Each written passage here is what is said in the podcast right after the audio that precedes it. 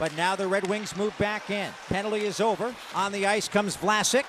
Back to get it now. Vlasic's looking for the headman feed. Is he going to get it? He's got it. He's moving down the right wing side. He's got Sturm in front. There's the play. They score!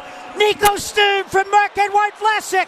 Vlasic out of the penalty box, getting the headman pass, coming in two on one. Sturm reading the play, getting a perfect fade, and now it's 4 3 with 4.08 to play in the second.